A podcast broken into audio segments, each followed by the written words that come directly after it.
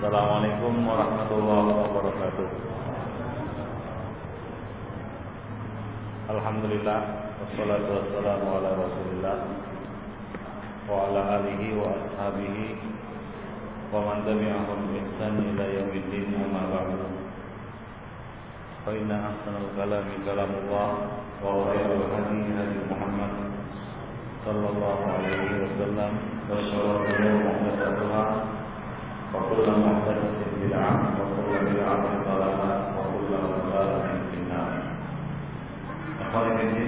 Pada pertemuan yang lalu kita telah menjelaskan tentang kesalahan orang-orang yang mengambil tempat khusus di dalam masjid untuk mengerjakan salat-salat fardu,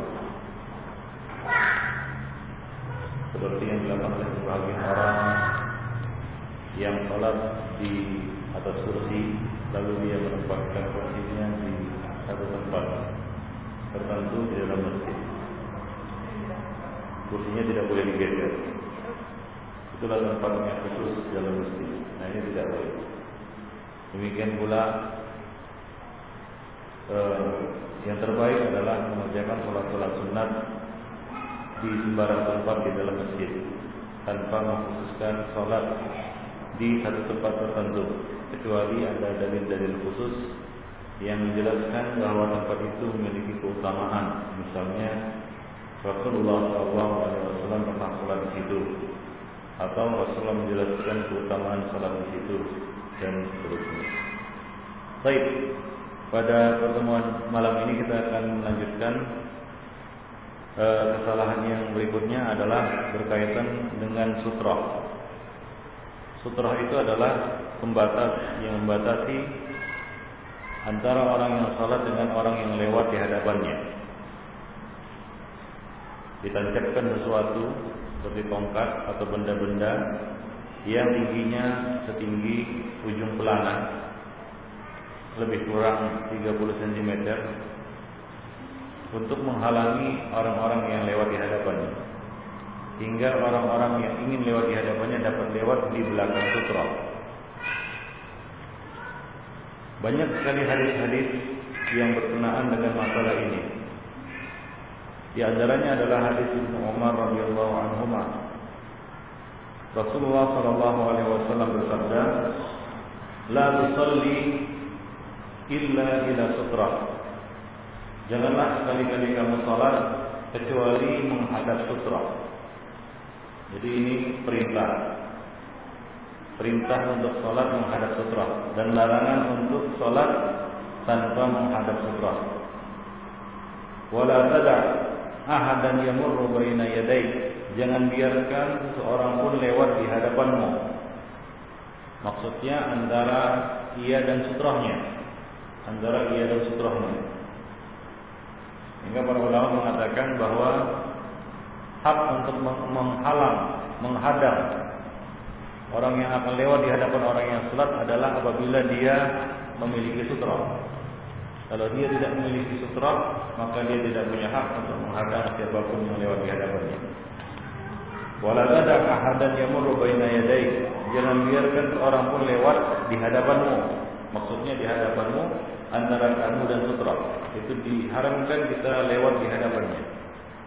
Dan tidak mengapa kita lewat di belakang sutrahnya.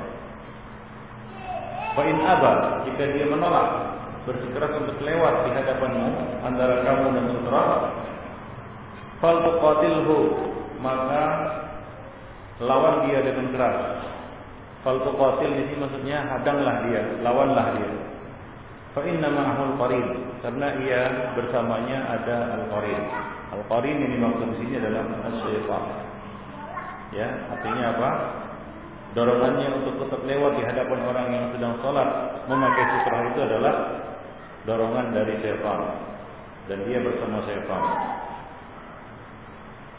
Dalam hadis yang lain dari Abu Sa'id Al-Khudri radhiyallahu anhu, qala qala Rasulullah, Nabi sallallahu alaihi wasallam bersabda, "Idza shalla ahadukum falyusalli ila sutrah wal yadnu minha." Jika salah seorang dari kamu hendak salat, maka salatlah menghadap ke sutrah salat menghadap sutroh. Wal yadnu minha, dan mendekatlah ke sutroh itu. Jadi mendekatlah ke sutroh itu. Nanti akan dijelaskan berapakah batas ideal antara seseorang dan sutrohnya.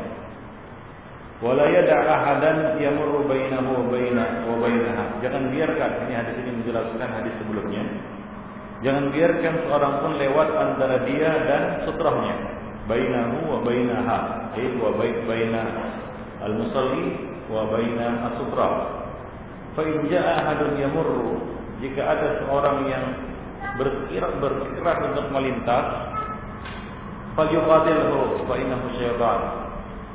Maka hendaklah dia lawan orang itu, karena orang itu adalah syaitan. Dan di dalam lain dikatakan fa inna syaitan yamurru bainahu wa bainaha. Karena syaitan akan berupaya untuk lewat antara dia dan sutrahnya. Ya, jadi Rasulullah shallallahu alaihi wasallam menjelaskan di sini bahwa orang yang berikrar untuk tetap lewat antara orang yang salat dengan sutrahnya adalah syaitan. Bahwa ini adalah perbuatan syaitan. Ya, perbuatan syaitan. Dalam riwayat lain dari Sahl bin Abi Hathmah radhiyallahu anhu, anin Nabi sallallahu alaihi wasallam qala. Ini riwayat Sahl bin Hathmah. Sahl bin Abi Hathmah bin Abi Hathmah. Ia meriwayatkan dari Rasulullah bahwasanya Rasulullah bersabda, "Idza shalla ahadukum ila sutratin falyadnu minha." Jika salah seorang dari kamu salat menghadap sutrah, maka mendekatlah ke sutrah itu. Jadi ada tata cara untuk memakai sutroh. Janganlah sutroh itu terlalu jauh dari kita. Ya, janganlah sutroh itu terlalu jauh dari kita. Ada sebagian orang yang salat, ia agak jauh dari dinding. Ya, jarak antara dia dan dinding terlalu jauh, hingga tidak bisa dikatakan dia menghadap sutroh. Karena kalau dikatakan menghadap itu adalah satu yang dekat, maka Nabi mengatakan waliyadnu minha, maka mendekatlah dia ke sutroh itu. Layak tahu syaitan alaihi salatahu, janganlah sampai syaitan memutus salatnya, ya, dengan lewat di hadapannya. Ya, dikatakan dalam riwayat lain bahwa ada tiga hal yang apabila lewat di hadapan orang yang salat maka dapat memutus salat orang itu, yaitu wanita, kemudian wanita haid, kemudian anjing hitam, ya, kemudian keledai. Wa fi riwayatin, dan dalam riwayat lain dikatakan, idza shalla ahadukum falyastatir. Jika salah seorang dari kamu salat, maka hendaklah dia falyastatir. Hendaklah dia memakai sutrah, sitar, penghalang, pembatas. Wal yataqarrab min as-sutrah, dan hendaklah dia yataqarrabu. Yataqarrab artinya mendekat kepada dari sutrah itu. Fa inna syaitana yamurru baina yadayhi, karena syaitan berusaha berupaya untuk untuk lewat di hadapannya. Demikian beberapa hadis yang berkaitan dengan sutrah, dan semuanya ini adalah perintah. Fal yastatir, fal yadnu, wal yataqarrab, ya. Semuanya adalah perintah untuk wal yaj'al sutrah bainahu bainahu wa bainaha. Jadi ini semua adalah perintah, dan perintah hukumnya adalah wajib. Jadi hukum eh, pendapat yang paling rajih di dalam masalah ini ya bahwa salat menghadap sutroh itu wajib, baik itu salat fardu maupun salat sunnah, baik itu di dalam ruangan maupun di luar ruangan. Ya, menghadap sutroh di dalam salat hukumnya wajib, dan apabila dia tinggalkan maka hukumnya berdosa. Kemudian para ulama berbeda pendapat, yang mengatakan wajib berbeda pendapat. Ibn Hazm al-Zahiri mengatakan salatnya batal bila dia tidak menghadap sutroh, sementara yang lainnya mengatakan salatnya sah tapi dia ma'al ismi, dia mendapat dosa atas pelanggaran itu, yaitu melanggar ya, satu salah satu uh, kewajiban salat, yaitu menghadap sutroh. Qala Asy-Syaukani mu'allaqan ala hadis Abi Sa'id Al-Sabiq. Asy-Syaukani mengomentari hadis Abu Sa'id yang lalu, hadis, hadis yang kedua yang kita bacakan tadi, fihi anna istikhara sutrah wajibun. Ya, di dalam hadis ini kata beliau disebutkan bahwa mengambil sutrah atau membuat sutrah, menghadap sutrah di dalam salat hukumnya wajib. Ya, seperti yang kita jelaskan tadi. Jadi merupakan pendapat mayoritas, ya pendapat mayoritas ulama. Walaupun ada di sana sebagian yang berpendapat itu tidak wajib, ya tidak wajib.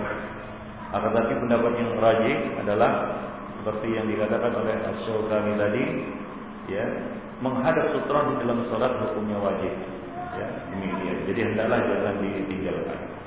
Dari situ nampaklah kesalahan sebagian orang, khususnya masyarakat yang belum mengetahui hukum ini. Mereka sholat, ya, lalu mereka sholat di tengah-tengah masjid, atau jauh dari dinding atau dari sesuatu yang menghalanginya. Syubhat mereka dalam hal ini adalah mereka mengatakan kami sholat di dalam ruangan, ya, kami sholat di dalam ruangan. Jadi mereka membedakan antara sholat di dalam ruangan dan sholat di luar ruangan. Ya kita katakan tidak ada beda antara sholat di dalam ruangan dan sholat di luar ruangan. Nanti akan kita jelaskan ada beberapa riwayat dari para salafus saleh, para sahabat bahwa mereka mengamalkan sutroh ini baik di dalam ruangan maupun di luar ruangan. Waqal dan dia mengatakan wa aktsarul ahadits mustamilatun alal amri biha. Dan mayoritas hadis-hadis yang ada itu mengandung perintah. Seperti yang kita sebutkan tadi semuanya perintah. Wal yastatir, wal yataqarrab, wal yadnu. Kemudian hadis yang pertama tadi, la tusalli illa ila sutrah. Fal yusalli ila sutrah. Semuanya adalah perintah. Ya, demikian. Wa zahirul amr wujub. Dan zahir dari satu perintah itu adalah wajib. Apalagi tidak ada satu tidak ada indikasi yang mengalihkan dari hukum wajib kepada hukum mustahab. Yang kedua, adanya penguat-penguat, indikasi-indikasi yang indikasi-indikasi lain yang menguatkan perintah wajib tersebut. Misalnya apa? Ya, ancaman, ya. Layak ta'as syaitan alaihi sholat, jangan sampai sholatnya diputus oleh syaitan karena ketiadaan sutroh. Ya, fa inna syaitan yamuru baina yadayhi, karena syaitan akan lewat di hadapannya. Nah, demikian. Jadi ini semua menguatkan, indikasi-indikasi yang menguatkan yang mempertegas hukum wajib menghadap sutroh di dalam salat. Fa idza wujida ma yusrif hadhihi awamir al-wujub ila nadab qadar.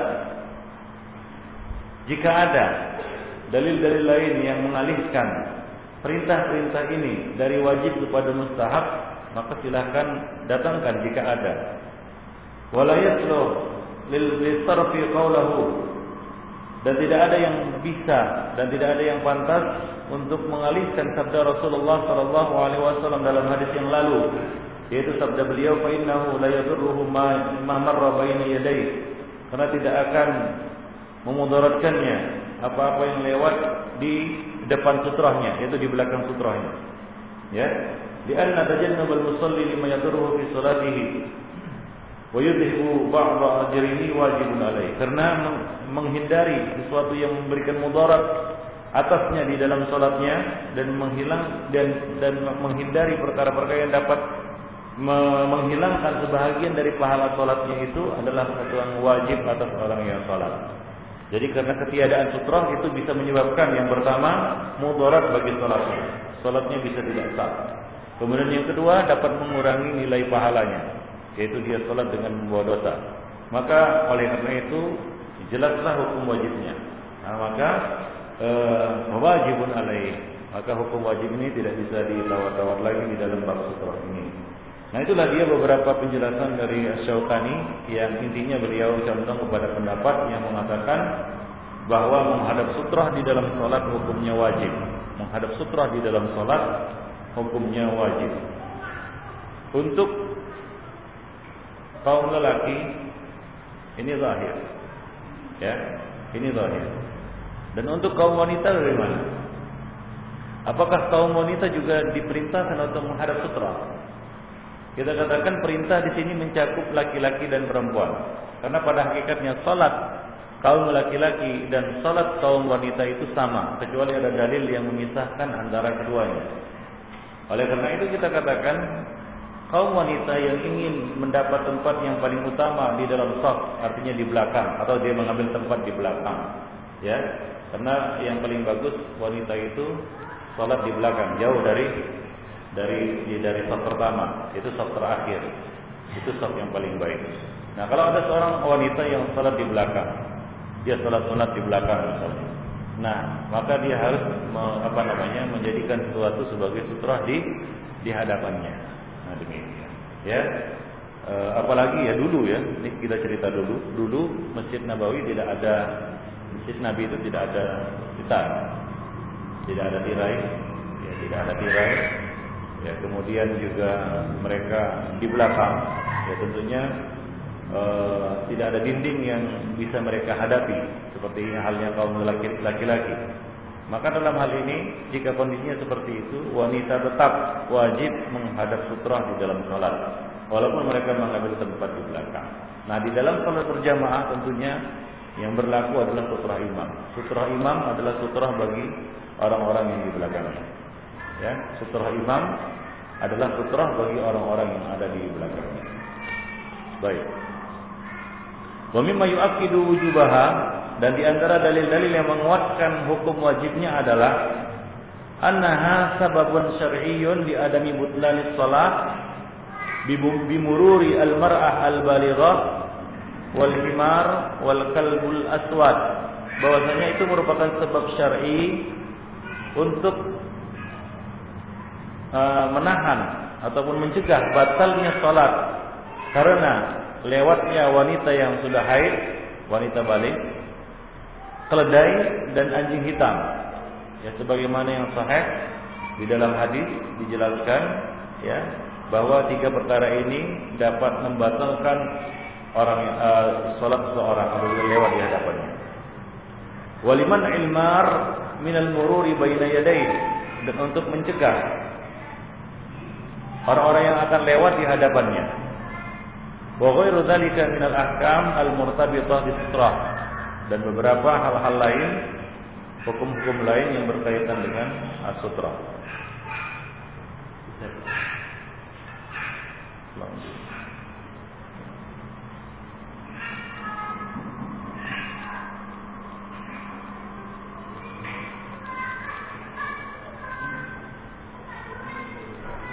Kita pergi pintu.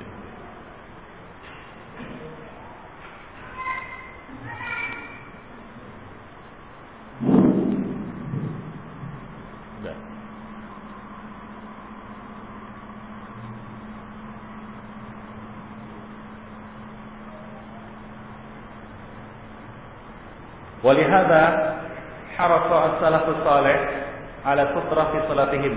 Nah, di sini kita akan jelaskan penerapan pengamalan para salaf, para sahabat dan para ulama berkaitan dengan masalah ini. Para salafus salih ya sangat memperhatikan ya sutrah di dalam salat-salat mereka. Faja'at aqwaluhum wa af'aluhum tatra fil hasi 'alaiha. Dan banyak sekali ucapan-ucapan mereka, bahkan perbuatan-perbuatan mereka yang isinya adalah anjuran untuk sholat menghadap sutrah, perintah untuk menghadap sutrah, dan pengingkaran. Ya, jadi ada tiga di sini disebutkan oleh beliau. Yang pertama anjuran, dorongan untuk sholat menghadap sutrah. Kemudian yang kedua perintah, ya untuk menghadap sutrah. Kemudian yang ketiga adalah pengingkaran atas orang-orang yang sholat tanpa menghadap sutrah. Jadi ini semua menguatkan bahwasanya mereka berpendapat hal itu adalah wajib. Diriwayatkan salah satunya adalah riwayat Kurrah bin Iyad. Kurrah bin Iyad berkata, "Ra'ani Umar wa ana usalli baina ustuwanataini." Umar melihatku saat aku salat di antara dua tiang. Ya, Umar melihatku saat aku salat di antara dua tiang. Ini maksudnya salat Salat munfarid, salat sendiri. Ya ketika dia sedang salat sendirian, bukan salat berjamaah, dia salat di antara dua tiang. Fa akhadha bi qafai fa adnani ila sutratin. Lalu beliau mengambil ataupun memegang tengkukku, yaitu bagian belakang leher, ini qafa. Fa adnani ila sutra, lalu mendekatkanku ke, ke sutra. Itu mendorongnya untuk mendekat ke sutra. Faqala, lalu Umar berkata, "Shalli ilaiha." Salatlah kamu menghadapnya. Ini juga merupakan petunjuk kepada berbicara dengan orang yang salat, yang berbicara satu arah tentunya bukan dua arah. Untuk kepentingannya itu boleh. Misalnya untuk mengingatkannya ada kubur di depannya, seperti yang dilakukan oleh Umar ketika ada seorang yang apa namanya e, salat menghadap kubur. Umar mengatakan al-qabr, al-qabr, al-qabr, al-qabr. Artinya apa? Hindari kubur, hindari kubur. E, tapi orang itu mengira Umar berkata al-qamar, al-qamar. Jadi dia tidak bergeming. Lalu Umar mengalihkan ataupun menariknya dan menjauhkannya dari kubur. Demikian. Nah, di sini Umar berkata kepadanya, "Shalli ilaiha." Setelah beliau menyeret dan menarik tengkuknya mendekat ke Sutroh. Ya. Jadi boleh mem, memper, apa namanya, melakukan sesuatu terhadap orang yang salat yang berkaitan dengan yang yang berkaitan dengan salatnya ya, yang berkaitan dengan salatnya. Misalnya apa? Misalnya menutup sebagian orang yang terbuka tanpa sengaja. Kita tutup. Dia nggak tahu kan? Ya, kita tutup. Ya, kadang-kadang mungkin dia sudah menutup aurat dengan baik, ya. Bukan orang yang tidak menutup aurat dengan baik di awal sholatnya, ya seperti orang yang pakai apa namanya sholat pakai ya kaos oblong yang pendek, kemudian naik terangkat kemudian nampak ya, bokongnya, ya ini ditutup pun sia-sia. Ya karena pada awalnya dia memang tidak menutup aurat dengan baik. Nah misalnya kondisinya kasusnya ada seorang yang sholat dan dia sudah pakai pakaian yang baik untuk sholat. Lalu di dalam sholat misalnya ada angin atau kipas angin atau sesuatu hingga tersingkap sebagian auratnya, maka orang yang tahu boleh menutupkannya. Ya, karena kalaupun dikasih tahu dia mungkin nggak tahu ya. Nah demikian. Atau seorang yang sholat menghadap kiblat yang salah, arah yang salah, kiblat di sana dia ngadap ke sana, maka orang lain boleh memutar badannya. Nah demikian. Ibadifidin. Rahimani wa rahimahumullah.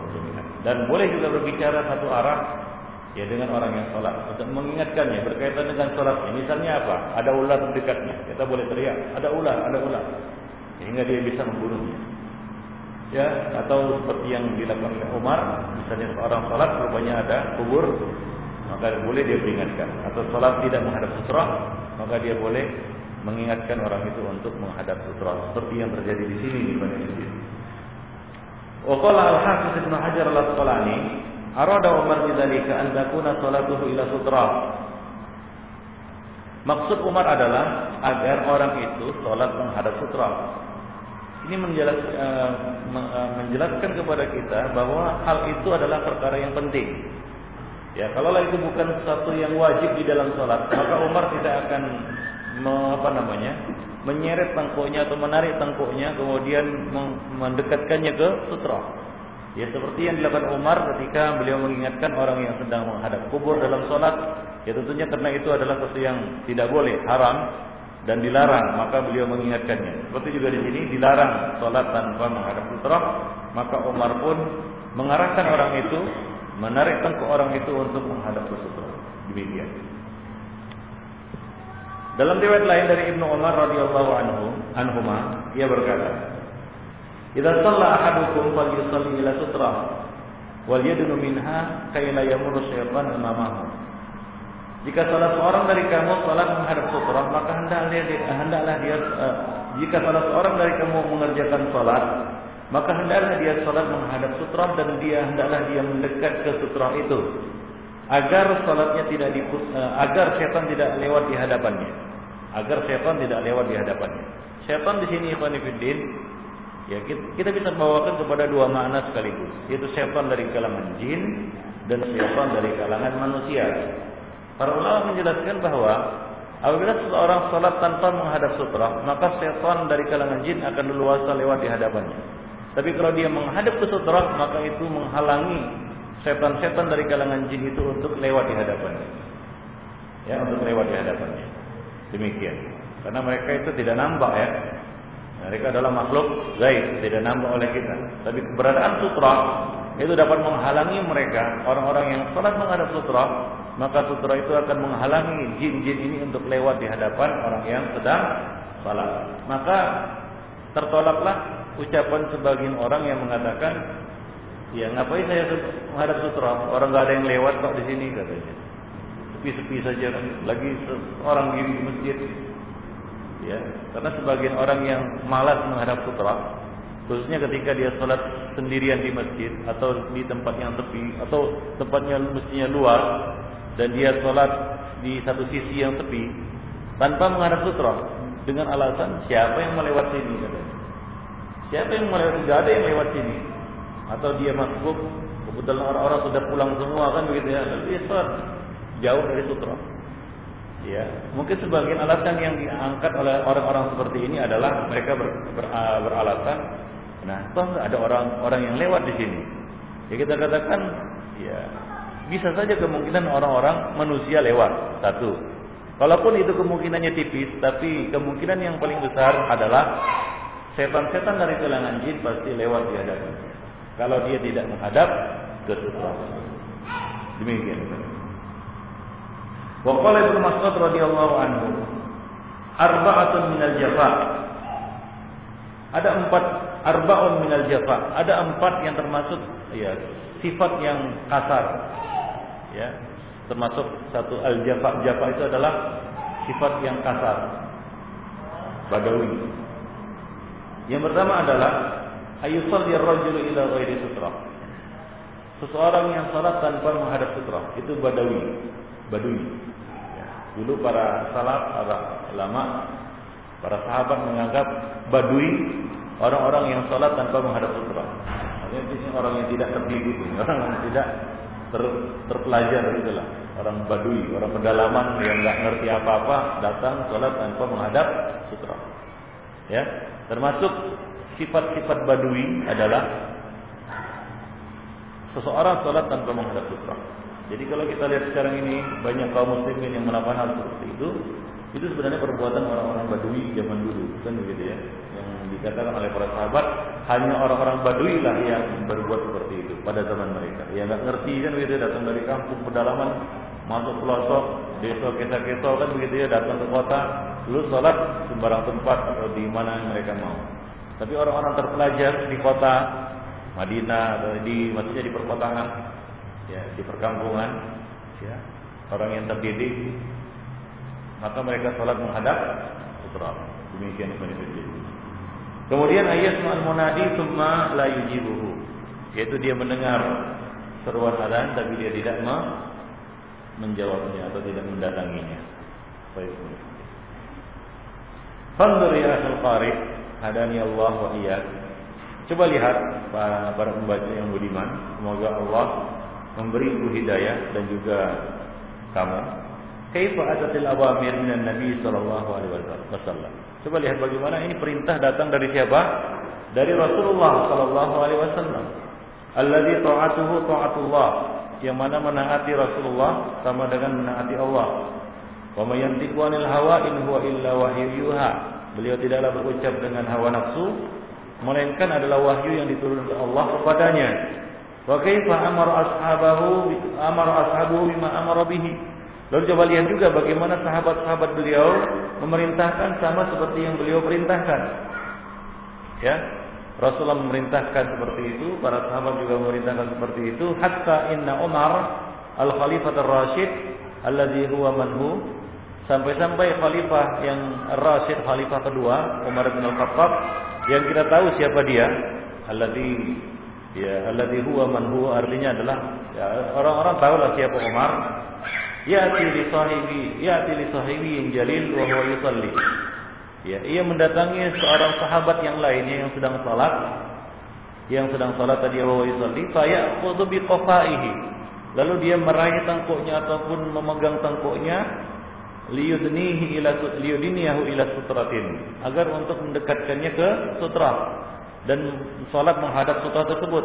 Ya, ini adalah satu perlakuan dari Umar bin Khattab radhiyallahu anhu menunjukkan urgensi sholat menghadap sutra.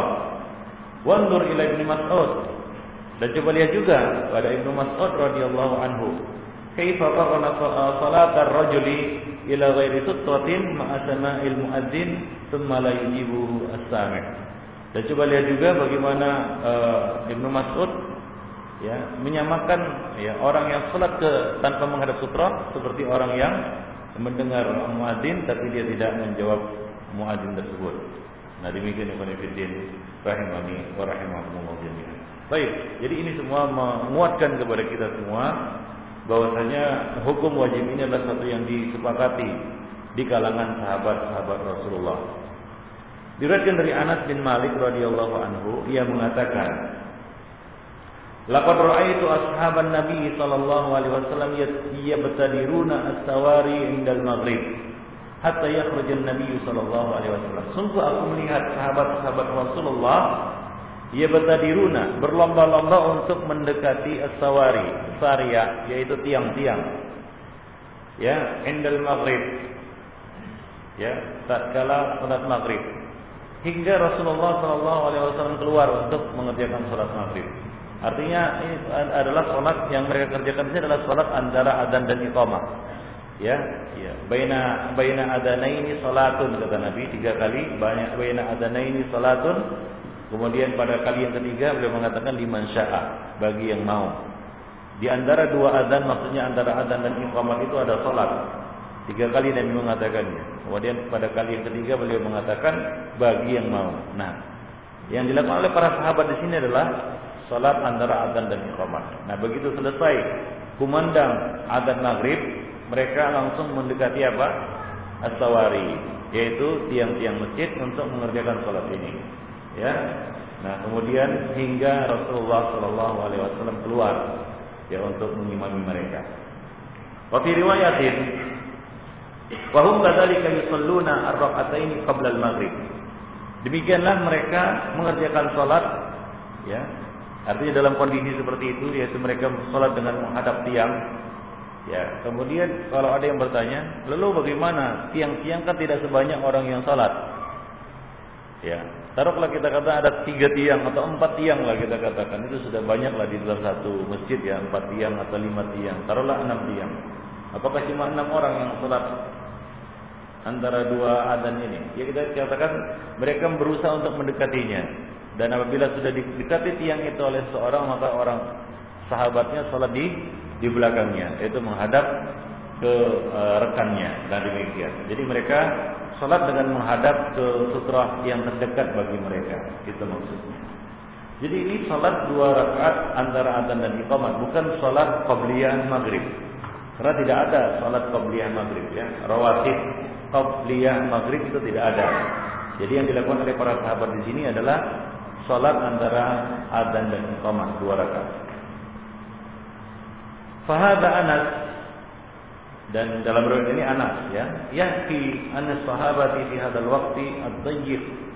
Ya, Anas bin Malik menceritakan tentang perbuatan dan amalan para sahabat pada waktu yang sempit.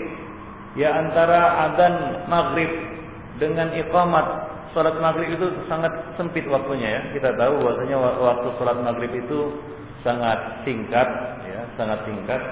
Nah, dalam kondisi seperti itu, kaifa yabtadiruna as-sawari lis-shalah ar-rak'ataini qabla al-maghrib. Bagaimana dalam kondisi seperti itu juga mereka tetap ya apa namanya memperhatikan ya tetap memperhatikan untuk dapat salat menghadap ke tiang-tiang masjid tersebut. Ya, demikian. Jadi tidak lantas karena sempitnya waktu mereka sholat tanpa menghadap sutra. Itu maksudnya. Artinya dalam dalam kondisi bagaimanapun, walaupun itu sholat sunat, terlebih lagi apa namanya sholat-sholat yang wajib, mereka ya apa namanya selalu ya mereka selalu ya menghadap sutra di dalam sholat. Diriwayatkan dari Nafi', salah seorang tabi'i, dia mengatakan. Karena Ibn Umar, jika lam yajib sabilan ila sariyatin min sawari al-masjid, qala li, walli zahrak. Adalah Ibn Umar, apabila beliau tidak mendapatkan tempat untuk mendekati tiang masjid, ya seperti kita sebutkan tadi, dia tidak dapat tempat untuk mendekat ke tiang masjid. Bagaimana? Beliau berkata kepadaku, walli zahrak, palingkan apa namanya punggungmu. Ya, artinya salat menghadap punggung orang apa namanya rekannya, ya seperti yang biasa terjadi yang dilakukan oleh sebagian orang, yaitu dia salat di belakang apa orang yang sedang duduk, ya. Jadi dia harus menghadap, dia jadikan orang yang sedang duduk di hadapannya sebagai sutrahnya, atau orang yang salat di hadapannya sebagai sutrahnya, dan ini boleh, dan ini boleh. Sebagian ulama mengatakan itu harus dengan persetujuan orang yang kita jadikan sutroh. Ya, harus dengan persetujuan orang yang kita jadikan sutroh. Kalau dia tidak setuju tidak boleh. Sebagian ulama mensyaratkan seperti itu. Ya, artinya kata kita menahan dia untuk apa? Untuk jadi sutroh. Ya. Nah, kalau kalau tidak kita e, minta persetujuan darinya, artinya kita tidak meminta persetujuan langsung kita sholat di belakang orang yang duduk, maka tidak ada kewajiban baginya untuk tetap bertahan di situ. Ya, satu waktu dia boleh saja apa? Lari dari situ, berangkat atau pergi beranjak dari situ. Tapi kalau seperti kasus yang dia alami oleh Ibn Umar ini, dia minta kepada Nafi'. Dia berkata kepadaku, kata Nafi', "Walli zahrak." Paling balikkanlah punggungmu, agar aku bisa sholat menghadap menghadapmu. Nah demikian. Jadi adabnya, kalau kita ingin menjadikan orang sebagai sutroh, kalau kita ingin menjadikan manusia, orang, rekan kita, ya sebagai sutroh, atau seseorang menjadi sutroh bagi kita adalah kita minta persetujuan darinya. Ya, artinya kita minta kepadanya, "Fulan, saya mau sholat dulu di sini," kan gitu ya. Nah, karena tidak ada lagi tempat untuk untuk apa? Untuk dijadikan sutroh. Kecuali di sana masih banyak.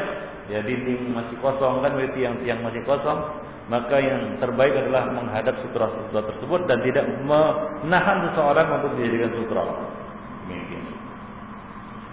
Wa anhu aidan qal, dan juga dari Nafi', ia mengatakan, "Kana Ibnu Umar la yusalli illa ila sutroh." Adalah Ibnu Umar, beliau tidak akan sholat kecuali menghadap sutroh. Beliau tidak akan sholat kecuali menghadap ke, ke sutroh. Jadi beliau secara konsisten melakukan hal ini, istiqomah. Ya, dan itulah dia rutinitas amalan beliau di dalam sholat, yaitu menjadikan uh, mendengar tidak sholat kecuali dengan menghadap sutroh tersebut. Demikian pula di dalam riwayat lain dari uh, Salamah bin Al-Aqwa.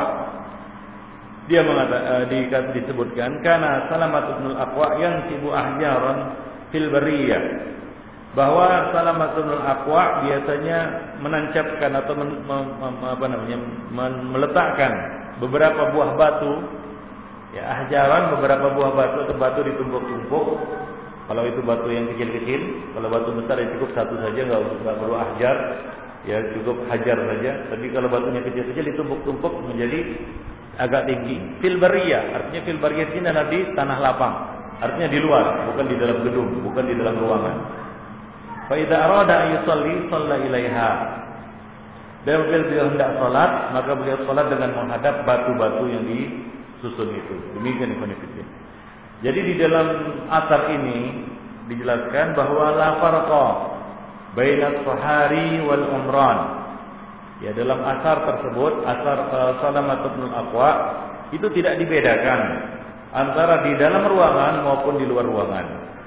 Wa zahirul ahadits as-sabiqah wa fi'lan Nabi sallallahu alaihi wasallam yu'ayyidu dzalika. Dan zahir hadis-hadis yang telah lalu, demikian juga perbuatan Nabi, amalan Nabi menguatkan hal ini. Ya, bahwasanya beliau mereka tidak membedakan antara salat di dalam ruangan maupun salat di luar ruangan seperti yang dijelaskan oleh Imam Asy-Syaukani yang lalu. Al-Allamah As-Safari ini mengatakan, "I'lam annahu yustahabbu salatul musalli ila sutrah ittifaqan." Ketahuilah bahwa dianjurkan untuk salat menghadap sutrah berdasarkan kesepakatan ulama.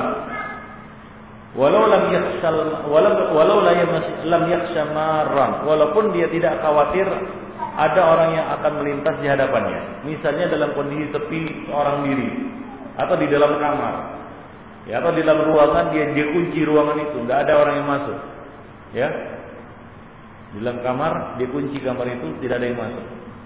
Nabi sendiri ketika sholat di dalam Ka'bah, ya, beliau mendekat ke ke sutroh, itu di dalam Ka'bah.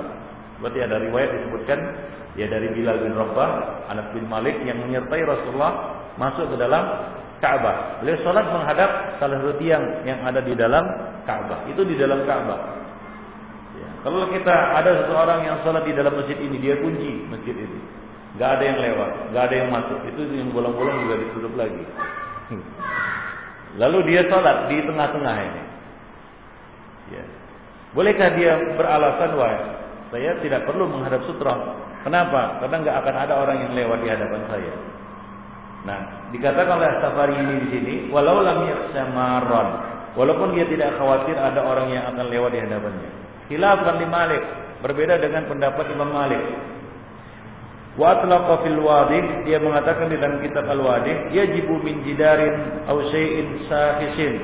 Wa atlaqa fil wadih, dan di dalam kitab Al-Wadih dikatakan yajibu min jidarin aw syai'in sahisin. Wa ardu sutrah a'jamu ila Imam Ahmad. Wajib untuk membuat sutrah berupa dinding atau sesuatu yang nampak, sesuatu yang nampak yang menonjol, yang apa namanya, yang sakit artinya adalah yang yang jelas.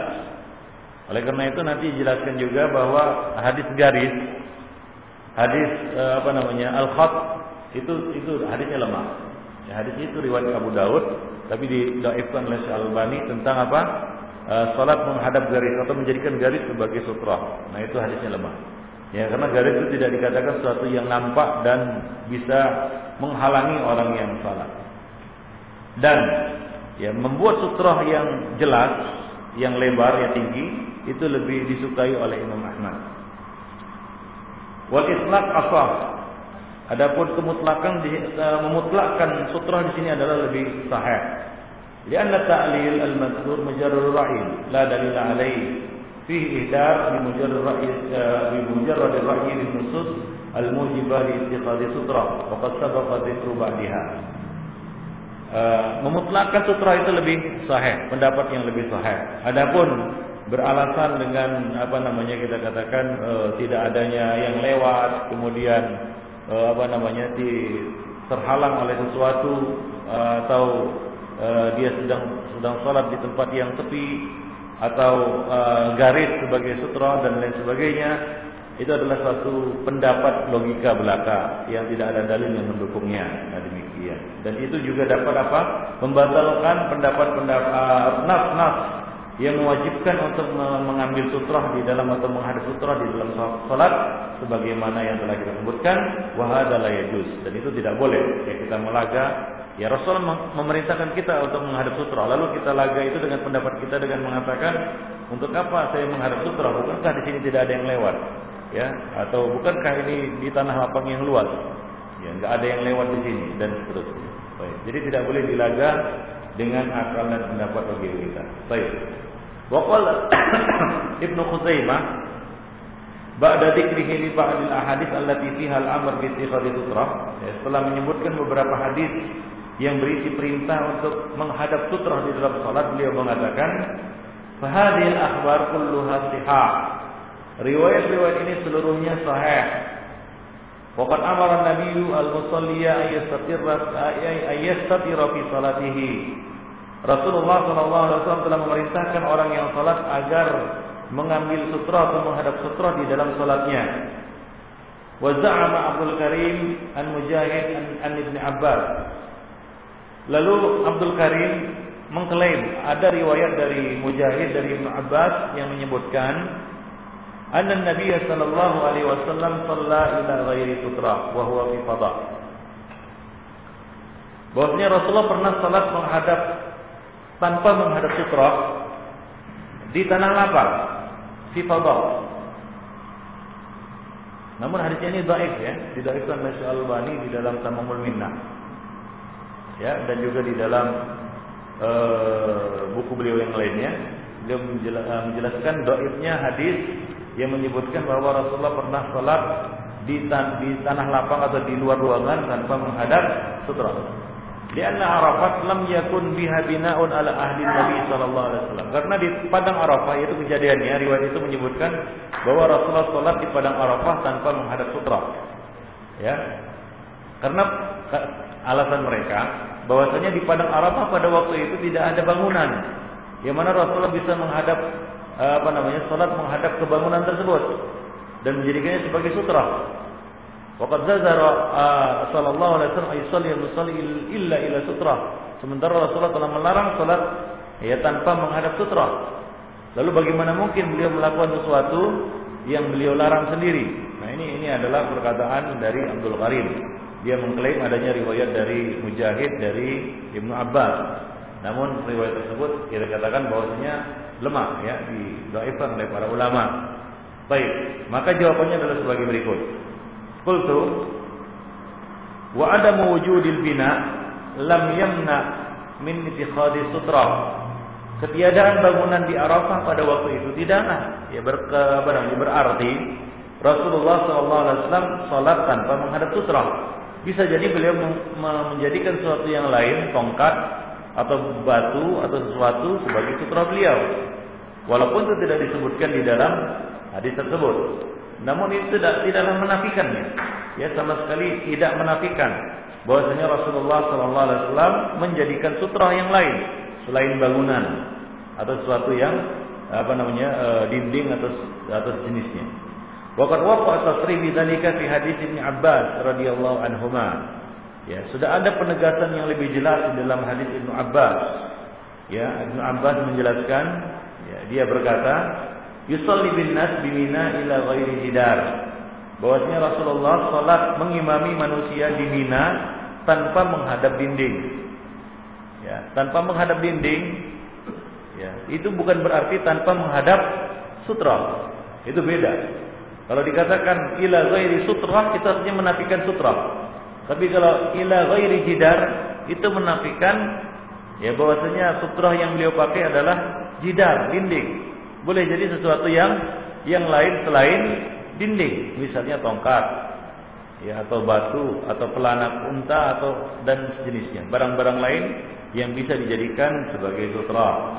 Nah demikian Ibn Abbidin Allah. Jadi sebagian orang yang menjadikan hadis ini sebagai dalil tidak wajibnya sutra atau sebagai qarinah, indikasi, penguat yang mengalihkan perintah perintah-perintah menghadap sutra di dalam hadis-hadis yang kita sebutkan tadi kepada hukum mustahab adalah istidlal, pengambilan dalil yang keliru.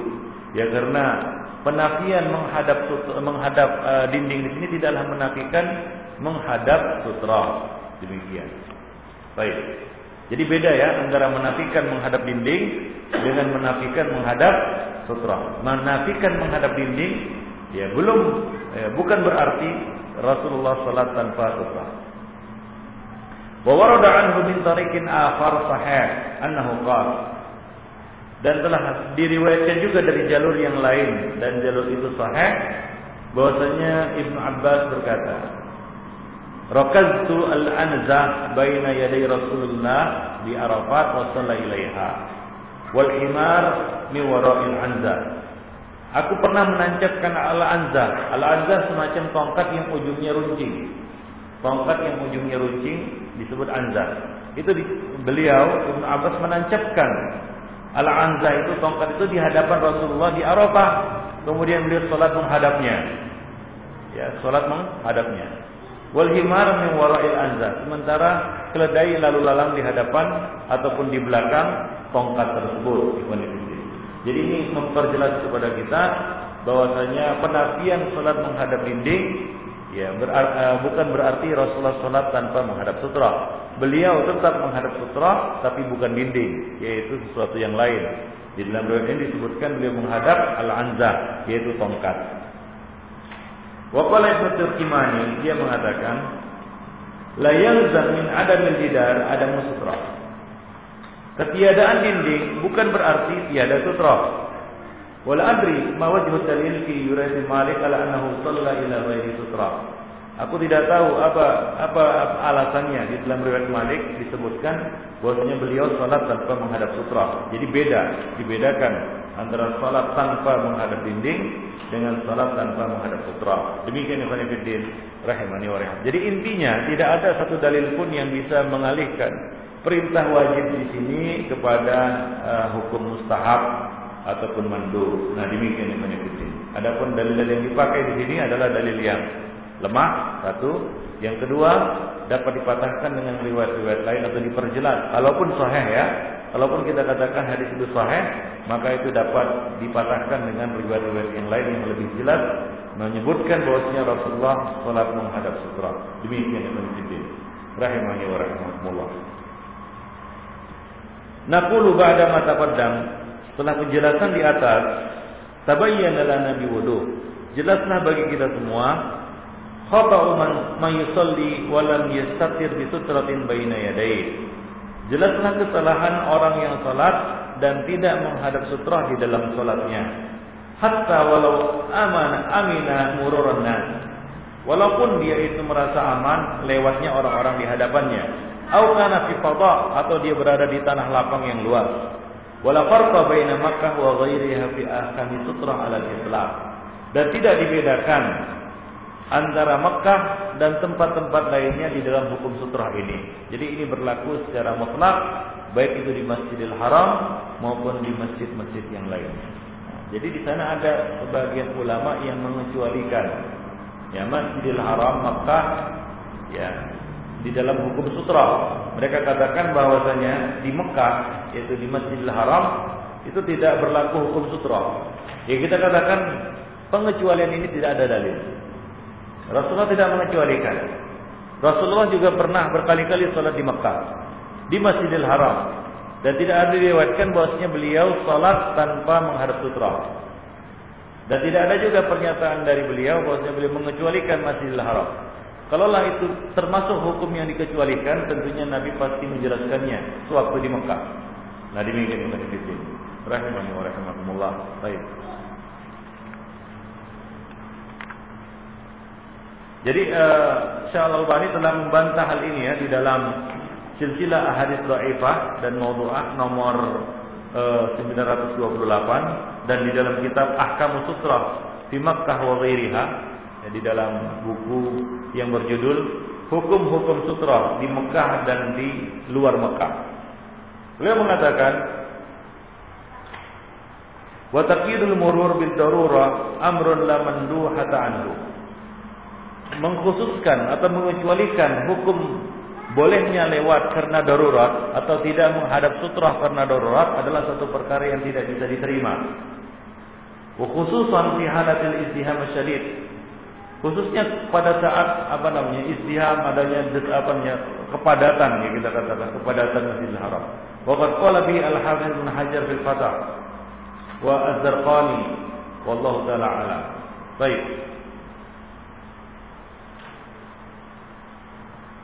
Jadi beliau mengatakan tidak ada pengecualian atau tidak ada pengecualian pengkhususan hukum sutrah ini, baik itu masjidnya sedang padat, masjidnya sedang sepi, di Masjidil Haram maupun di luar Masjidil Haram, hukum sutrah tetap berlaku. Ikhwan fillah, azanillahu wa iyyakum. Baik, itu yang pertama. Yang kedua, sebahagian ulama ada yang menganjurkan agar sutrah itu dijadikan agak ke kiri, agak agak ke kanan sedikit. Ya. Istahabba ba'du ahli ilmi ayyaj'al al-musalli as-sutrah ila yaminihi qalilan. Ya, jadi misalnya ini orang yang salat, jadi ini sutrahnya, ya. Jadi di di, di apa namanya dijadikan agak ke kanan sedikit. Jadi kalau ini dia menghadap ke sana, ini sutrah dia di seharusnya kan di depan gini ya. Nah, kata sebagian orang atau sebagian ulama menganjurkan agar sutrah itu dijadikan agak ke kanan sedikit begini. Ah, sebagian orang ada yang mengamalkannya seperti itu. Jadi dia tidak menghadap sutrah persis, ya, tapi dia jadikan atau dia apa namanya dia lencengkan ke kanan sedikit, begitu. Nah, ini sebagian orang ada yang berpendapat seperti itu. Au ila shimalihi, atau ke kiri sedikit. Yang jelas tidak, jangan lurus, persis menghadap orang yang sholat. Nah, sebagian orang ada yang mengatakan seperti itu. Wala yastabiluha istiqbalan, janganlah dia menghadapnya tegak lurus. Wala dalil la yasihu fi dzalika, namun ini tidak ada dalil yang sahih yang menjelaskan hal seperti ini. Wa alaihi falqul jaiz, namun demikian ya silakan, akan ya, semuanya boleh, tapi yang jelas tidak ada ketentuan harus mengalihkan ke kanan ataupun ke ke kiri. Ya, sebagian orang beralasan bahwasanya itu mirip, ya, nanti ada syubhat seperti menyembah sutrah itu, ya, seperti tasyabuh dengan orang yang menyembah patung atau menyembah pohon. Ya, jadi misalnya kita sholat menghadap pohon, ya, nanti khawatirkan orang akan mengira orang yang sholat itu sholat menyembah pohon. Maka kalau dia sholat menghadap pohon, maka hendaklah dia jadikan pohon itu agak ke kanan atau ke ke kiri. Ya kita katakan tidak ada dalilnya memang, ya tidak ada dalilnya. Walaupun kalau dia lakukan seperti itu juga tidak mengapa, kata beliau di sini. Wa alaihi falqul jaizun, boleh. Ya, namun tidak ada dalilnya. Ya, apabila dia tetap menghadap tegak lurus ke pohon itu, ini juga tidak mengapa. Dan itu pak asalnya seperti itu, asalnya seperti itu. Ya, jadi tidak ada dalil yang mengharuskan kita untuk ke kanan ataupun ke kiri. Demikian ikhwan fillah rahimani wa rahimakumullah jami'an. Baik. Ya, nah demikianlah uh, ini dua poin berkaitan dengan kesalahan di dalam sutroh ya. Nanti akan kita lanjutkan poin yang berikutnya yang ketiga berkaitan dengan miqdar sutroh al-mujzi'ah. Sutroh yang dinyatakan sah sebagai sutroh. Berapa ukurannya? Apa kriteria dan ketentuannya? Nanti akan kita jelaskan pada uh, pertemuan yang akan datang insya Allah. Ya, termasuk juga nanti akan dijelaskan kelemahan hadis yang menjelaskan bolehnya menarik garis al-khat sebagai sutra, garis sebagai sutra. Nah, sebagian orang yang salat dengan sajadah atau tanpa sajadah, dia mengira bahwasanya sutranya itu ya sajadahnya itu, yang petak dia itu, lapak dia, nah itulah dia sutranya. Jadi sutranya itu ujung yang ada rumbai-rumbainya itu sutranya. Itu bukan sutra. Kalaupun kita pakai sajadah, ujung sajadah itu bukan sutra. Tetap dia harus pakai sutra. Kalau dia sholat dengan menggunakan sajadah. Wallahu a'lam. Baik. Nah, sebagaimana yang kita singgung kemarin, bahwasanya masalah ini masalah yang banyak dilanggar oleh kaum muslimin. Masalah sutroh ini, ya ini tidak, apa namanya, tidak terlepas dari apa kelalaian kaum muslimin untuk mengajari anak-anak tentang pentingnya sutroh. Ya, jadi kalau kita lihat para salaf dahulu, ya mereka mengajari anak-anak sejak dini untuk apa? Untuk tidak lewat di hadapan orang yang salat. Ya, untuk tidak lewat di hadapan orang yang salat dan salat dengan menghadap sutroh. Itu seharusnya sejak dini itu harus ditanamkan kepada anak-anak. Karena ini kebiasaan. Orang-orang yang biasa tidak menghadap sutroh, maka dia refleks saja begitu habis duduk masuk masjid Allahu Akbar tanpa terpikir untuk menghadap sutroh. Karena sudah demikianlah sejak kecil dia amalkan. Jadi untuk merubah kebiasaan, ya, itu susah. Jadi harus dibiasakan sejak kecil, sejak anak-anak, ya, untuk sholat menghadap ke sutroh dan tidak sholat, apa namanya, tidak lewat di hadapan orang yang sholat. Ya, khususnya orang yang sholat menghadap sutroh. Nah, demikian itu titik. Rahimani wa rahmakumullah. Baik, ya, untuk selanjutnya bagi yang ingin bertanya silakan. Ya. Ya.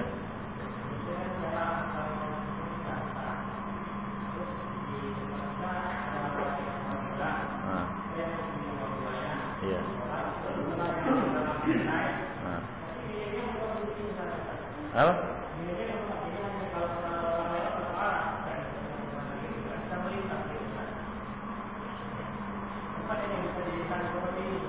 Oh, di sutra itu di depan, bukan di. Ya, jangan praktekkan di situ. Gimana? Enggak berdiri berdiri coba gimana? Nah, ya. Ada dua orang berarti, ada dua orang. Coba satu orang satu bantu dia bantu. Gimana gimana? Ah, itu itu orang sholat.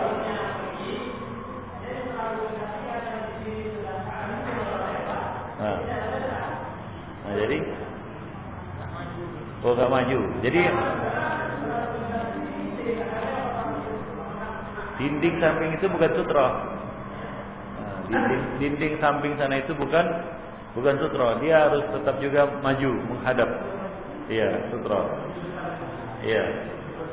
Maju ke depan, mendekat. Kalau itu dalam jangkauannya ya. Nanti kita jelaskan juga. Ya perintah untuk maju itu hadis uh, asar ya dari Imam Malik, uh, dari para salaf tentang mendekat sutroh dengan berjalan mendekati sutroh. Dan juga hadis Umar tadi ya. Itu zahirnya beliau menarik tengkuk dan mendekatkannya itu berjalan ya untuk mendekati sutroh tersebut. Nah demikian pula dinding itu bukan sutroh, dinding samping. Itu bukan sutroh. Dinding yang ada di samping kita bukan sutroh. Sutroh itu ada di hadapan. Nah demikian. Ya sama aja orang yang di tengah ini. Kemudian dia tutup semua. Dia tutup semua, dia tolak di tengah ini, nggak ada yang lewat. Jadi bukan masalah nggak ada yang lewat. Ya. Nggak ada yang lewat yang kita nampak. Yang nggak nampak kan banyak yang lewat. Yaitu setan gitu, jin. Nah.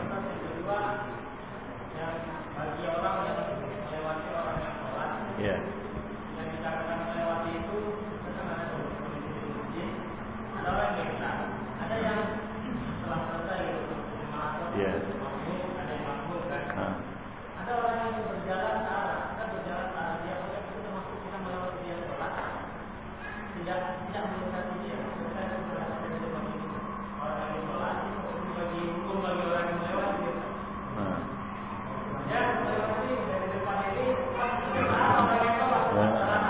Dekat begitu.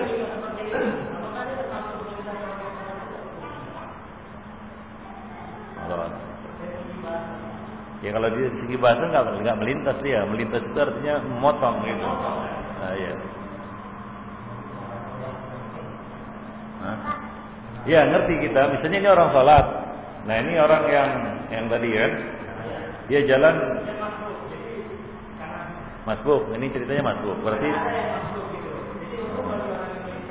dan dia nggak ada sutrohnya, dia nggak dia nggak mengambil sutroh baru, kan sutrohnya sutroh imam kalau sholat jemaah ya.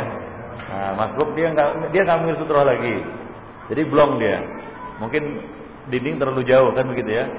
Nah dari orang yang dari saat pertama itu datang jalan begini, sejajar dengan orang ini, orang yang sholat ini, ya begitu.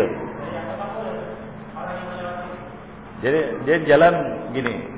Jalan sejajar ini kan, nah, ya, baru berhenti, berhenti duduk di sini, jadi sutroh dia.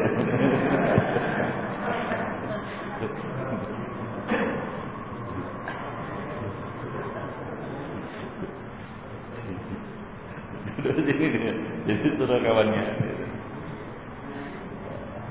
Ya, walau alam. Ya memang kalau di dalam hadis yamur yamur itu yamur itu seperti ini. Apakah ini juga dikatakan yamur? Hah? Kalau dia tidak pakai sutra? Ya, para ulama mengatakan ya batas sujudnya, batas sujudnya, begitu. Batas sujud, ya, kira-kira sujud dia gini kan? Nah itu dia. Nah. Ya kalau dia nggak pakai sutra. Gitu. Ah, ya, ah, ah,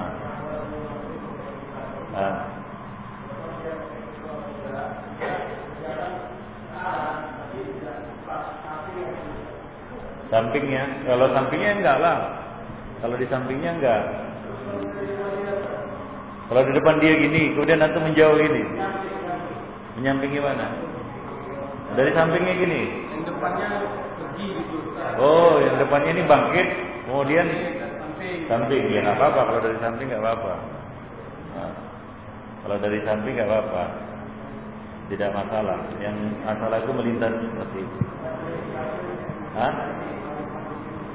Iya, iya itu tadi karena satu dia tidak diminta untuk jadi sutroh. Nah, jadi dia tidak tidak ada hak orang yang sholat itu untuk menahan. Apabila dia tidak memintanya, kecuali dia minta sebelum sholat, bulan antum duduk sini jadi sutra. Maka itu nanti ada juga penjelasannya bahwa ya itu tidak boleh. Ya antum jadikan sutra orang itu kalau itu kondisi tidak apa, tidak mendesak. Ya kondisi tidak mendesak, artinya masjid tidaklah penuh. Ya kecuali masjid penuh ya itu wajar ya kalau nggak dapat tempat lagi di depan, orang akan sholat di belakang, di belakang dan seterusnya. Sholat sunat misalnya. Ya, tapi kalau misalnya masjid tidak penuh, lalu antum sengaja menahan seseorang untuk dijadikan sutra hingga dia keberatan atau merasa tidak enak, ya, dijadikan sebagai sutra maka bisa jatuh, bisa jatuh hukumnya makruh. Ya, kita menjadikan seseorang sebagai sutra tanpa izinnya, tanpa kerelaannya. Demikian. Allah.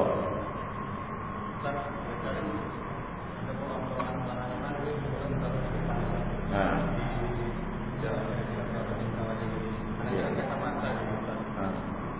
ketika kita sholat di depannya udah kosong, kalau berjalan nanti ini jadi tiga orang atau tujuh orang, itu gimana dalam kondisi seperti itu juga? Ya. Kita angkat di dalam sana gitu lah. Ya diangkat lah, diambil, ya. Ya. diambil dulu, diangkat kacamatanya, di dalam. Iya, eh, bukan hanya dipijak, hilang, kita juga hilang. Nah, hilang, ada handphone di situ, ada kunci di situ kan gitu ya. Ya bisa jadi waktu sholat jatuh, kunci itu kan begitu ya. Kemudian dia maju ke depan, kuncinya di belakang. Assalamualaikum, assalamualaikum, Honda hilang kan gitu. Ya jadi diambil lah barangnya, dia maju ke depan. Nah nanti ada ketentuannya, yaitu berapa langkah yang boleh dilakukan untuk mencapai sutroh. Ya di mana? Nah, di sana ada ketentuannya. Bisa terlalu jauh, dia di belakang situ, dia terpaksa melangkah beberapa langkah, ya, terlalu jauh untuk dijangkaunya, maka dia tidak perlu bergerak. Bila dia tidak menemukan sutroh kanan kiri atau di depannya, jadi mencari sutroh itu sifatnya luas, bukan hanya di depan. Dia bisa ke samping, kanan kiri, atau ke belakang.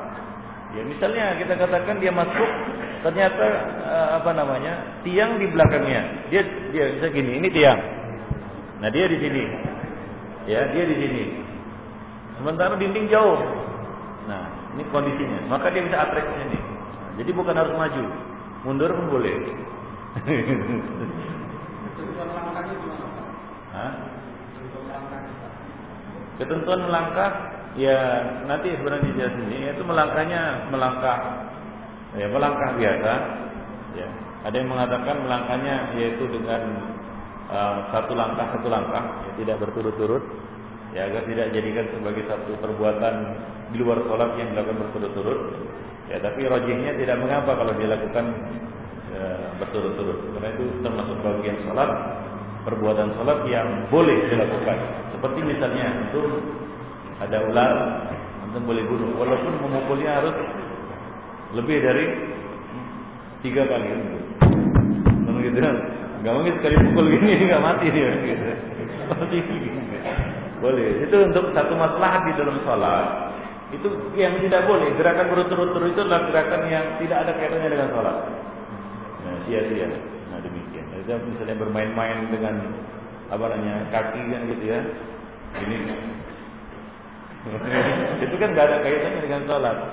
Tapi kalau mendekati sutroh, ya atau mau membunuh sesuatu, melawan, menghadang orang yang akan lewat, itu kadang-kadang kan ya gerakannya juga lebih dari tiga kali. Karena seperti para ulama-ulama Syafi'i ya mengatakan gerakan tiga kali berturut-turut dapat membatalkan sholat. Hingga mereka, saya masih ingat ya, uh, ada dulu ustaz waktu masih kecil-kecil dulu. Kalau tapi Allah wali wali wali gak boleh goyang-goyang gini. Gitu. Kalau goyang-goyang gini lebih dari tiga kali batal katanya. Nah itu tidak, ya, tidak seperti itu. Ya, jadi tidak mutlak maksudnya ya. Tidak mutlak gerakan tiga kali berturut-turut itu membatalkan sholat. Ya di sana ada perbuatan-perbuatan yang walaupun berturut-turut tidak membatalkan sholat. Jadi rajihnya kalau dia mau melangkah selangkah, selangkah, selangkah boleh. Dan kalaupun dia melangkah tutup-tutup juga nggak apa-apa. Gak membatalkan sholat, insya Allah. Tapi kita memang ada kondisi darurat yang memang kita dibolehkan untuk diulang sholat. Pertama dia ada pakai surat. Pas pakai surat satu, kita mau keluar dari semua gitu. Apakah dalam kondisi seperti? Ya tentunya itu itu khilaful urfi ya. Orang yang menjadikan batang apa namanya tiang pintu itu sebagai sutra itu khilaful urf. Artinya sesuatu yang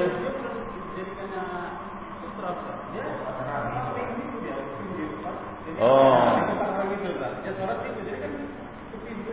Nah kalau dia sholat tanpa menghadap sutroh, itu tidak ada hak dia untuk mencegah orang yang lewat di hadapannya.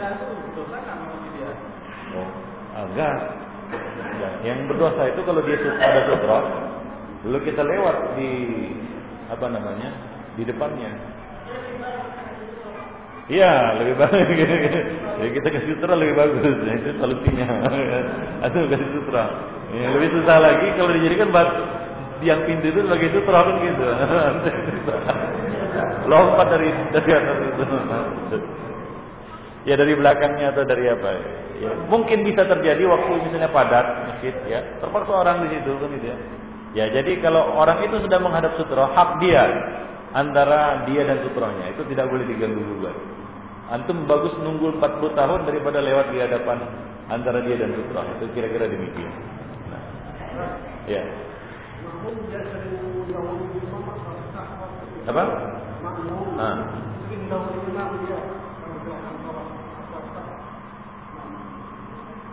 Ya ada ancamannya, ya ada ancamannya, eh, apa namanya, eh, kepalanya ataupun bentuknya akan dirubah menjadi bentuk khimar. Ya mengenai sah atau tidaknya sholat orang yang mendahului imam, ya para ulama mengatakan itu bukan syarat sholat ya, artinya eh, itu wajib, ya. Wa idza raka'a farka'u wa idza sajada fasjudu itu wajib. Nah kalau dia melanggar wajib ini apakah batal sholatnya? Para bagian mengatakan tidak batal sholatnya. Ya, sholatnya tetap sah. Ya, tapi dengan dosa. Begitulah kira-kira. Ya. Dan ada ancamannya. Ya, seperti yang seperti yang kita sebutkan. Baik.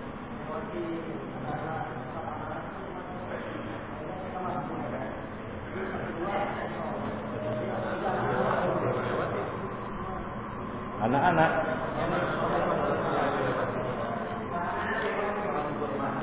oh, kalau itu kan imam, sutroh imam. Kalau kalau sholat berjamaah itu sutroh sutroh yang berapa? Kalau sutroh imam. Jadi kalau imam sudah menghadap sutroh, maka ya cukup bagi yang lainnya. Yang lainnya nggak nggak perlu ngambil sutroh. Maka boleh melintas di saf, ya di saf pertama, dua, tiga dan seterusnya dalam sholat berjamaah. Nah, dari tempat kosong atau melintas nggak apa-apa. Karena sutroh makmum adalah sutroh imam. Nah, di sini.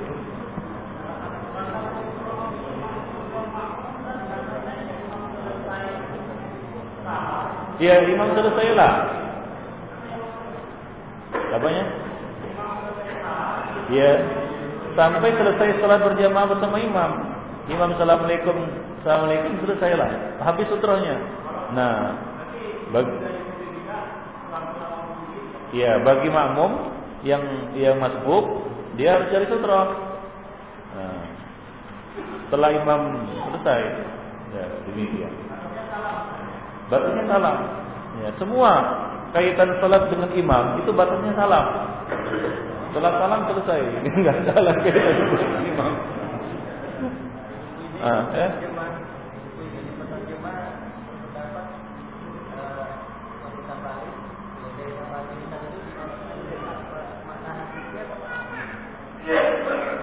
Hah?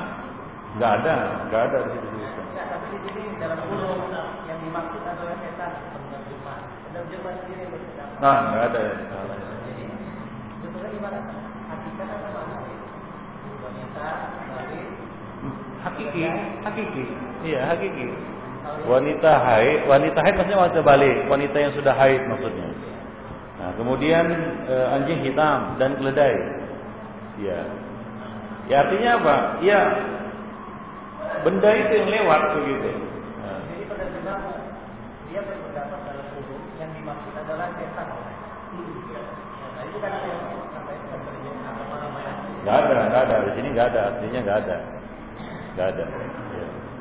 Mungkin sebagian orang yang, ya ini syubhat bagi sebagian orang, khususnya yang yang mendahulukan akal. Mereka mengatakan bagaimana mungkin Nabi menyamakan antara keledai uh, wanita wanita balik dengan keledai dan anjing hitam. Ini keberatan sebagian orang, bahkan mendoifkan hadis ini karena mereka mengatakan hadis ini pelecehan terhadap wanita. Masa wanita disamakan dengan keledai dan anjing hitam? Ini perkara yang kita katakan tidak bisa masuk dengan masuk ke dalam logika ta'budiyah. Perkara-perkara ta'abudiyah yang nggak bisa kita apa namanya kita akal-akali. Ya. Kenapa tentu nggak harus istinja? Padahal lebih bau daripada buang air kecil kan gitu. Ya, tapi nggak bisa diukur dengan itu kan gitu. Mana bau buang air kecil atau kentut? Kenapa nggak dicuci? Jadi nggak bisa, itu ta'abudi.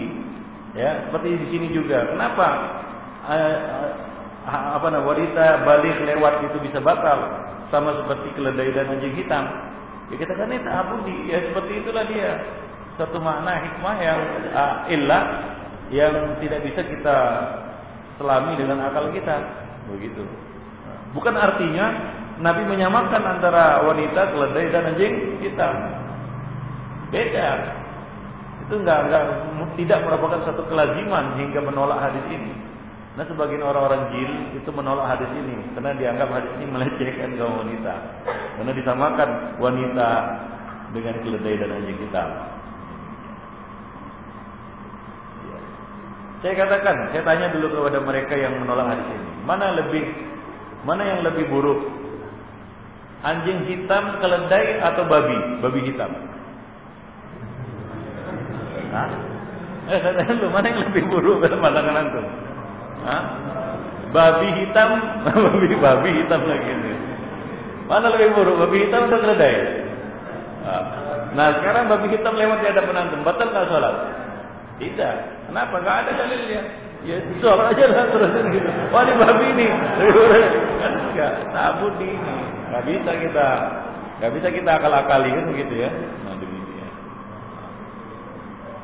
Kalau kalau demikian ukurannya berarti kita katakan bahwa babi hitam atau babi merah, babi putih lebih mulia daripada keledai kan gitu. Kenapa? Karena dia lewat enggak batal salat.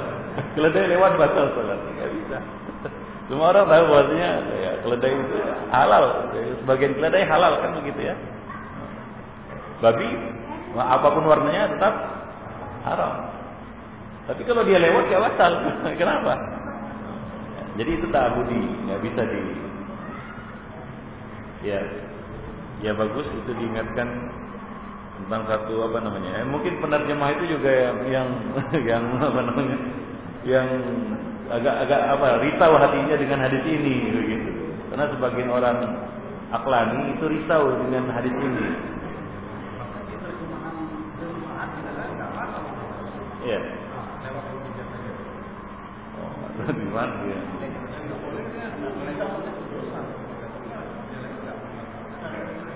Ini yaqta, membatalkan. Yaqta itu memutus. Ya.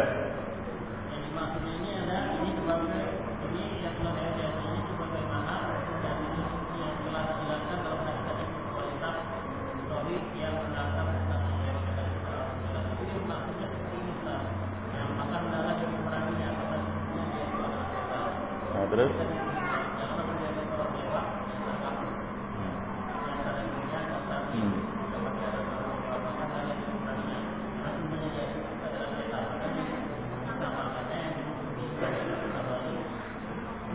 Oh.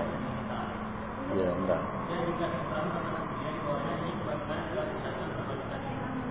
Oh, ya, salah, salah. Salah dia keliru dia. Dia keliru menyimpulkan. Itu hasil kesimpulan dia sendiri gitu. Salah. Dalam taubat. Ya. Salah tadi yang taubat atau yang lupa. Karena itu orang itu taubat sama orang kata orang lewat. Dia sudah suka misalnya kakaknya atau pamannya atau siapa jadi. Nah, itu termasuk lewat ini dalam taubat.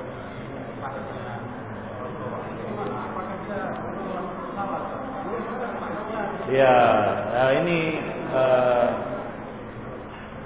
sebagian jemaah haji ada yang apa namanya keras kepala, keras kepalanya gini. Ya sudah tahu tempat itu padat, kondisinya padat. Dia memaksakan diri sholat makam Ibrahim itu pengertian dia harus di belakang makam itu persis. Padahal para ulama mengatakan kalau tidak memungkinkan maka di mana saja di Masjidil Haram itu boleh kita lakukan sholat. Sholat di belakang makam Ibrahim. Nah itu dia. Jadi kita katakan ini harus mengerti. Gitu. Ya. Orang-orang yang di situ yang mengerjakan haji harus mengerti. Jangan dia paksakan sholat khususnya pada waktu ramai ya. Ah, sebagai jemaah itu desek-desekan gitu sampai nggak bisa rukuk. Itu bukan darurat. Hingga dia nggak rukuk. Rukuknya di punggung apa namanya? Iya di punggung, di punggung orang gitu. Nah, padahal. Ya, padahal dia punya sholat tempat lain yang dia bisa ruku dan sujud dengan normal. Lalu dia paksakan, nah ini salah. Ya, hingga terjadilah banyak pelanggaran seperti ya, orang sedang ramai tawaf di situ kan begitu ya. Nah, demikian. Jadi itu lebih kepada kesalahan orang yang sholat. Nah, karena dia bisa pilih tempat yang lain, tidak di situ. Dan ya tentu orang tawaf nggak bisa di ya dihalangi kan begitu ya. Dia tawaf di situ. Gitu. Tapi orang yang sholat kurang ngerti, dipaksakan juga sholat di situ. Hah? Ya, memang agak apa namanya? Ya kalau bisa kita hindari tidak tidak apa namanya. Kalau dia pakai sutroh tetap kita hormati sutrohnya. Tapi kalau dia nggak pakai sutroh ya kita lewati lepas dari apa namanya tempat sujudnya itu. Nah demikian. Dan muskil juga dalam kondisi yang sangat padat dan nggak bisa terkontrol lagi kan gitu ya. Ya kadang-kadang ya libat aja gitu ya. Nah dalam hal ini yang harus mengerti itu orang yang sholat. Jangan dia paksakan di lintasan tawaf itu pada kondisi ramai, khususnya pada waktu ifadah, pada waktu tertentu ya. Itu nggak akan mungkin kita sholat di belakang makam Ibrahim itu. Nah dalam hal ini tidak perlu dipaksakan sholat di situ. Sebenarnya sudah ada fatwa, sudah dianjurkan, dihimbau lagi oleh para ulama untuk tidak memaksakan sholat di situ. Tapi ya itu tadi kita katakan sebagai jemaah haji itu keras kepala, nggak afdal katanya, nggak nggak apa namanya, nggak masuk macam orang mau takbir itu nggak masuk gitu niatnya. Katanya ini setahun sekali apa apa nanya sekali seumur hidup kan, kalau dipaksakan di situ, jadi tidak apa namanya tidak perlu. Dan kalau nggak bisa dia bisa di lantai dua, lantai tiga atau tempat lain. Masih banyak tempat kosong sebenarnya yang dia bisa sholat, sholat apa namanya di belakang makam itu. Nah demikian.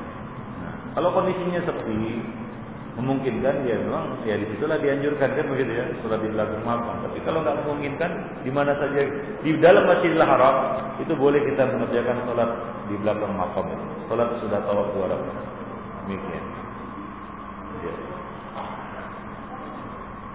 Yang sedihnya itu sampai nggak ruku nggak sujud dia dipaksakannya juga sholat di situ itu kan nggak sah salatnya itu. Para ulama pernah ditanyakan nggak sah salatnya karena dia tidak dalam kondisi darurat sekali hingga dia membatalkan ataupun e, mengorbankan rukuk dan sujudnya.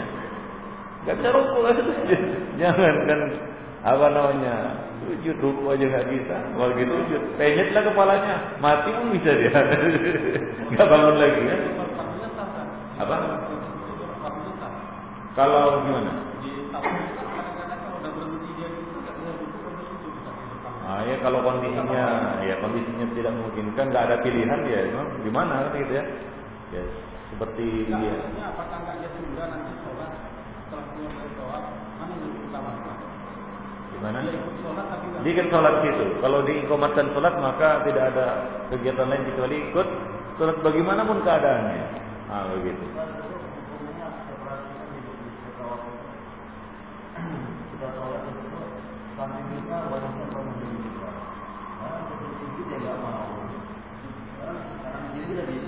Iya, itu itu masalah di Masjidil Haram. Itu nggak bisa dihindari, nggak bisa dielakkan. Ya, nggak bisa dielakkan itu. Ya satu ya memang ya susah. Sebenarnya itu kondisi kita katakan darurat. Kenapa? Karena seharusnya tidak seperti itu. Tapi kebanyakan jemaah haji itu tidak mengerti. Ya ini makanya darurat bagi kita. Iya. Iya, makanya kita katakan. Iya. Iya, kondisinya darurat. Ya, itulah makanya kita katakan kondisinya darurat. Nah, darurat bagi kita. Ya, kenapa? Susah untuk jemaah apa namanya dalam kondisi jemaah haji padat itu memang susah kecuali semuanya paham. Nah itu dia jalan cerita. Kalau semuanya paham nggak akan terjadi seperti itu.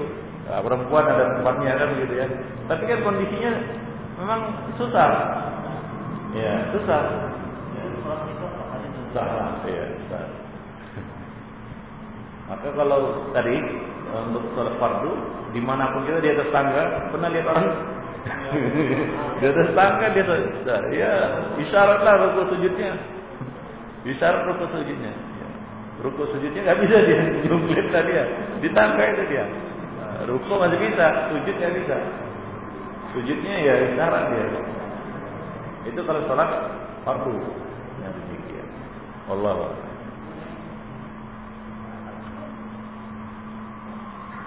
Baik, ada lagi yang ingin tanya? Ah ya. Hah? Ya. Ya.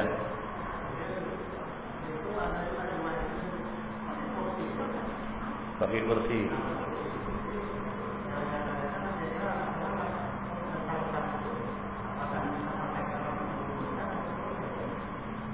Kalau seorang sholat pakai kursi dan dia berada di tengah-tengah shaf, itu tidak memutus.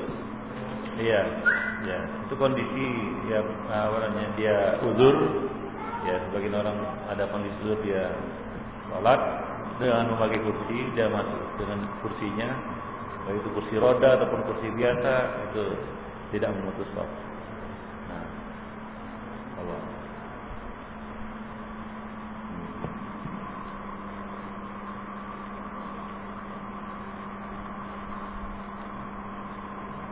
Ya, ada lagi, ada. Nah,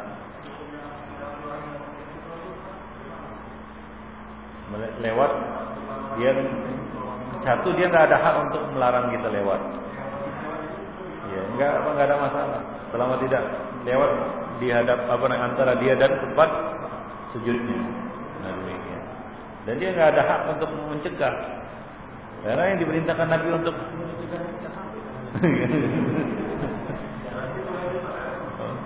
Hah? Iya. Tapi jangan di depan antara tempat tempat sujudnya itu ya. Iya, iya.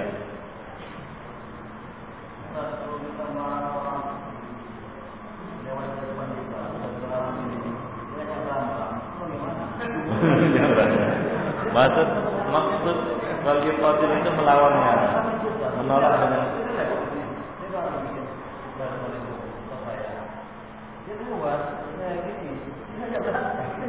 jadi ditahan dengan keras sehingga dia tahu bahwasanya dia ya.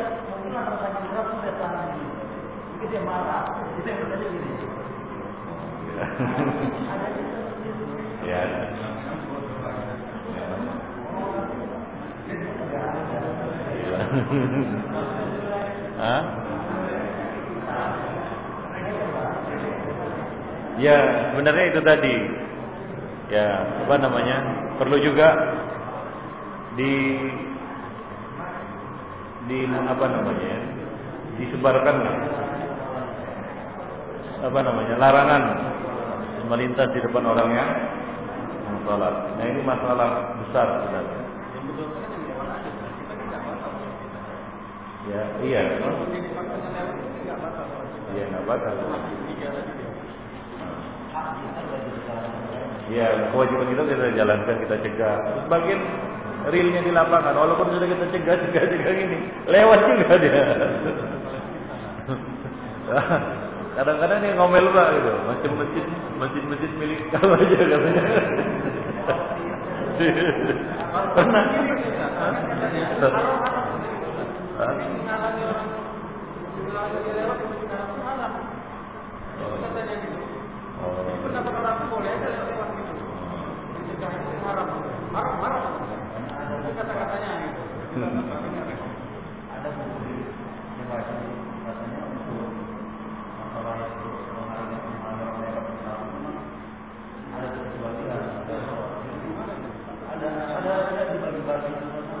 Di Masjidil Haram. Iya, itu pendapat sebagian ulama kan. Saya sudah bisa. Cuma saya baca pendapatnya itu. Iya, tadi kan sudah disebutkan ada perbedaan pendapat. Tapi di sini Syekh Al-Albani ada bukunya. Buku Syekh Al-Albani yang berjudul eh, Ahkam Sutroh fi Mekah wa Ghairiha. Nah, jadi beliau condong kepada pendapat bahwasanya larangan melintas di hadapan orang yang sholat itu berlaku juga di Mekah. dan di tempat-tempat lain. Ada. Cuma di sini dikuatkan pendapat beliau, pendapat gurunya, itu pendapat Al-Albani. Wallah. Hah? Kalau orang yang salah, yang baca kita salah salah dia begini. Itu pengurusan. Ya, dia ikut sholat. Ya, nggak apa-apa, nggak mutus sholat. Enggak. Dia mutus sholat. Anak-anak yang masuk di sela-sela sama orang dewasa tidak memutus sholat. Tadi itu. Iya. Itu tidak memutus sholat. Tidak. Sampai para ulama mengatakan kalau antum sholat maghrib dengan orang yang sholat isya, bagaimana itu caranya? Antum sholat maghrib di belakang orang yang sholat isya, pas rakaat ketiga ada dua ada dua pilihan. Antum tasyahud lalu salam, atau antum menunggu ikut tasyahud bersama imam pada rakaat keempat, kan gitu ya. Ini ada dua opsi, dua pilihan. Yang pertama antum tasyahud kemudian salam. Yang kedua antum menunggu sampai imam tasyahud. Ya, ya kita bicara tentang memutus salat. Dalam dua kondisi ini jelas kita tidak ikut dengan mereka, kan gitu ya. Nah itu tidak memutus salat. Walaupun keberadaan kita tidak bersama mereka lagi. Tapi kita tidak memutus salat. Keberadaan kita di sini tidak memutus salat. Demikian juga anak-anak yang memang ikut sholat, walaupun sholatnya nggak sah, gitu ya. Atau ada seorang yang, ya kondisinya nih, kondisinya misalnya ya, ada seorang yang kentut. Kita tahu orang ini kentut gitu, tapi dia tidak memutus sholatnya, dia terus sholat gitu ya. Tapi bau kecium. Nah, berarti ada ada yang nggak sah di sana nih. Tapi dia terus aja. Apa apa apa putus sah enggak? Enggak putus. Walaupun dia enggak membatalkan apa namanya salatnya. Ya terus ikut salat sampai selesai kan gitu. Hah? Ya tidak menyambung sob. Ya putus tuh. Bagaimana yang putus ini? Hah? Salatnya bagaimana? Kalau mereka ada dua kondisi dia sengaja memutus. Itu tidak sah. Orang yang sholat di belakang sendirian, sementara dia masih ada tempat di depan, maka dia harus mengulang sholatnya. Begitu dia. Orang yang memutus shaf ya, artinya ada ada tempat kemudian dia buat shaf baru atau shaf yang lain. Nah itu tidak sah. Dia harus mengulang sholatnya. Begitu. Tapi kalau kondisinya ada orang yang seperti itu tadi, ada orang yang batal sholatnya atau tidak sah sholatnya, kemudian dia nggak bisa digeser dia, ya. Nggak mungkin kita keluarkan dia gitu. Ya. Sah, artinya orang-orang yang seperti ini keberadaannya di dalam shaf itu tidak memutus shaf. Ada sebagian orang, anak-anak disuruh ke belakang. Kenapa? Ini memutus shaf. Belum sunat, iya belum sunat. Apa? Nah iya, itu bukan alat baik. Ya itu saja ikonifidin ya. Subhanallah bihamdik, asyhadu an la ilaha illallah wa asyhadu anna muhammadan rasulullah.